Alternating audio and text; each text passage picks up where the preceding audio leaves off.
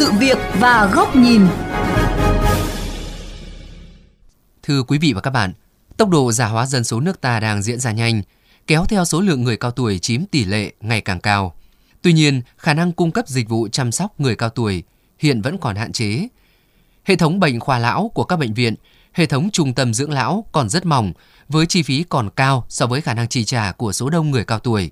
Báo động hơn là tình trạng thiếu nhân lực được đào tạo để chăm sóc người cao tuổi. Vậy cần có chính sách ra sao để tăng cường đầu tư cho dịch vụ chăm sóc người già, vốn được quan tâm và phổ biến ở các nước phát triển? Phóng viên VOV Giao thông đề cập nội dung này qua chuyên mục Sự việc và góc nhìn hôm nay.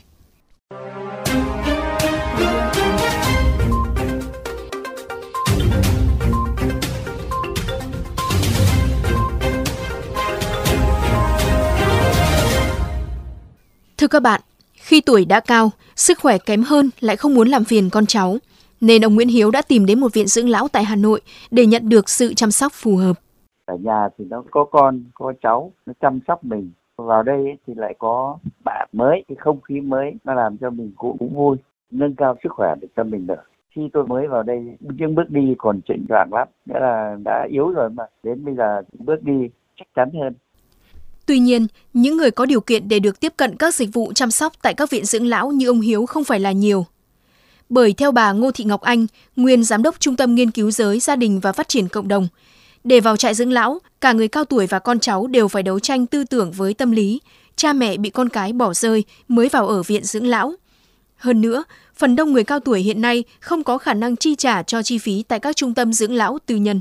trung tâm nào bây giờ ít nhất giá phải 7 8 triệu. Còn những cái trung tâm có những cái dịch vụ cao một chút, đảm bảo tốt một chút là phải trên 20 triệu. Thì làm sao mà người cao tuổi Việt Nam 68% là nông dân có đủ cái điều kiện kinh tế để mà được hưởng những cái dịch vụ đấy? Các cái gia đình trẻ, con cái đi làm ăn xa không thể chăm sóc bố mẹ được. Người ta rất băn khoăn, người ta rất áy náy. Thế nhưng bây giờ đưa bố mẹ vào những cái chỗ như thế thì người ta không có đủ tiền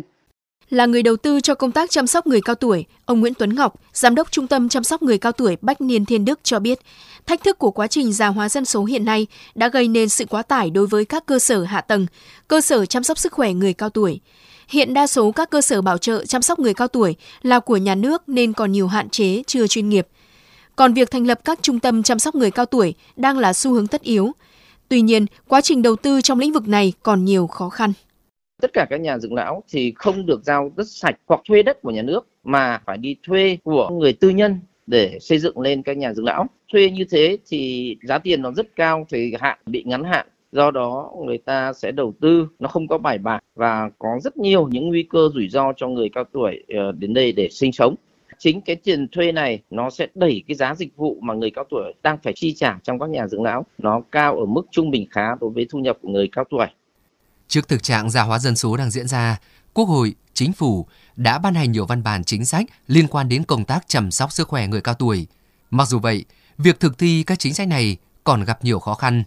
Ông Trư Xuân Cừ, đại biểu Quốc hội khóa 13, Phó Chủ tịch Hội người cao tuổi Việt Nam đánh giá, dù dịch vụ chăm sóc sức khỏe cho người cao tuổi đã được xã hội hóa,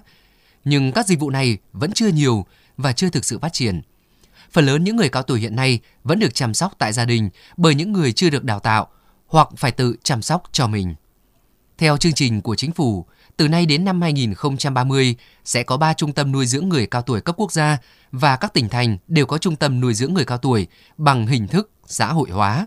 Để thực hiện được mục tiêu này, theo ông Trương Xuân Cừ, cần có những chính sách ưu đãi cụ thể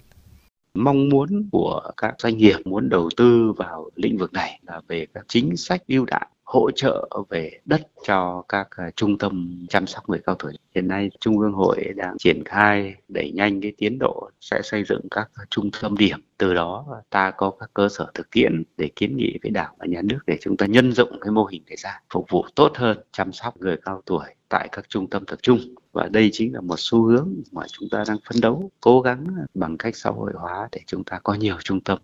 Cùng với hỗ trợ từ nhà nước cho hoạt động của các viện dưỡng lão, nhiều ý kiến cho rằng cần sớm có một mô hình mẫu chuẩn hay hướng dẫn cụ thể cho mô hình này. Bởi các trung tâm viện dưỡng lão tư nhân hiện nay thường học hỏi kinh nghiệm mô hình mẫu từ các nước trên thế giới. Do đó, cần có những hướng dẫn chi tiết hơn để các trung tâm chăm sóc sức khỏe người cao tuổi được hoạt động thuận lợi.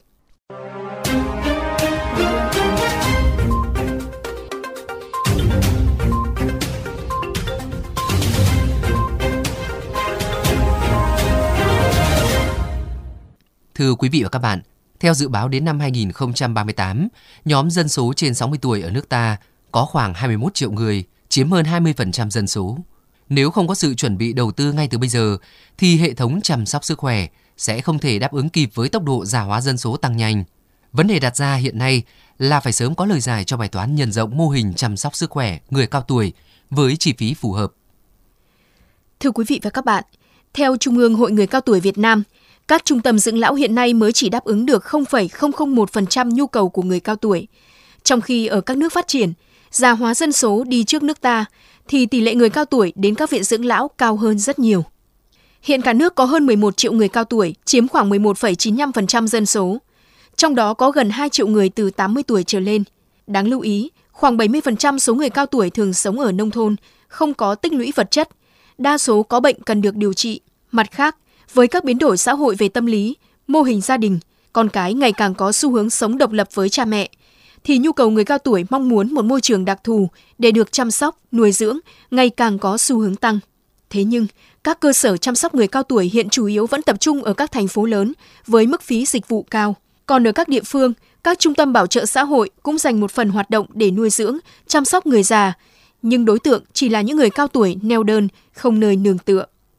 Thực tế này cho thấy, việc xây dựng các quy định pháp lý và một hệ thống cơ sở hạ tầng kỹ thuật và dịch vụ xã hội hoàn thiện cho xã hội chuyển dần sang già hóa là rất cần thiết, trong đó có hệ thống nhà dưỡng lão. Theo đó, cần huy động các nguồn lực xã hội để xây dựng các trung tâm chăm sóc người cao tuổi với các chính sách miễn giảm thuế thu nhập cho doanh nghiệp, tiền thuê đất, thuế đất để các nhà đầu tư có thể đưa ra một chi phí hợp lý dành cho người cao tuổi mà vẫn đảm bảo có lãi. Trong các khu đô thị mới, bên cạnh quy định bắt buộc dành quỹ đất cho bệnh viện, trường học, cần bổ sung quỹ đất cho nhà già để thuận lợi cho các trung tâm dưỡng lão mở ra và đón nhận người cao tuổi sinh sống tại đó. Đồng thời, đẩy mạnh và đa dạng hóa các mô hình chăm sóc sức khỏe người cao tuổi như mô hình viện dưỡng lão bán trú theo ngày. Với mô hình này, người cao tuổi không bị tách rời khỏi gia đình, đời sống tinh thần thoải mái, bởi họ sẽ được tham gia nhiều hình thức giải trí phù hợp và được chăm sóc y tế kịp thời, song vẫn được sống cùng người thân, còn con cái họ cũng yên tâm công tác. Bên cạnh đó, cần quan tâm tới đội ngũ nhân viên chăm sóc gắn bó trực tiếp với người cao tuổi.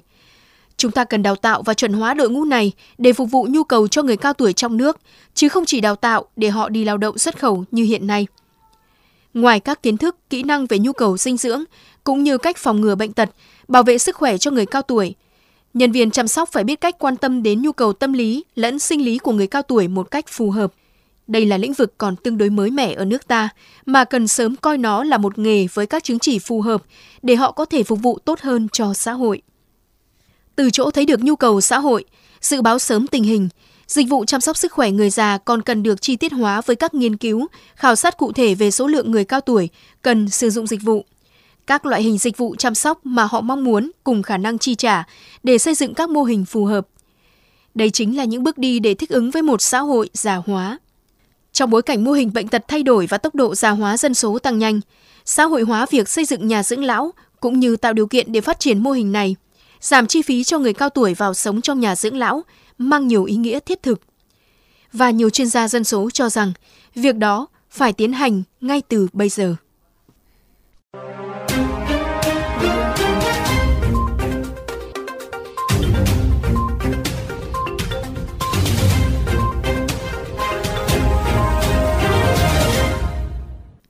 Đến đây chuyên mục sự việc và góc nhìn với chủ đề Dịch vụ chăm sóc người cao tuổi cần tăng khả năng tiếp cận xin được khép lại. Quý vị và các bạn có thể lắng nghe, xem lại nội dung này trên trang vovgiao thông.vn,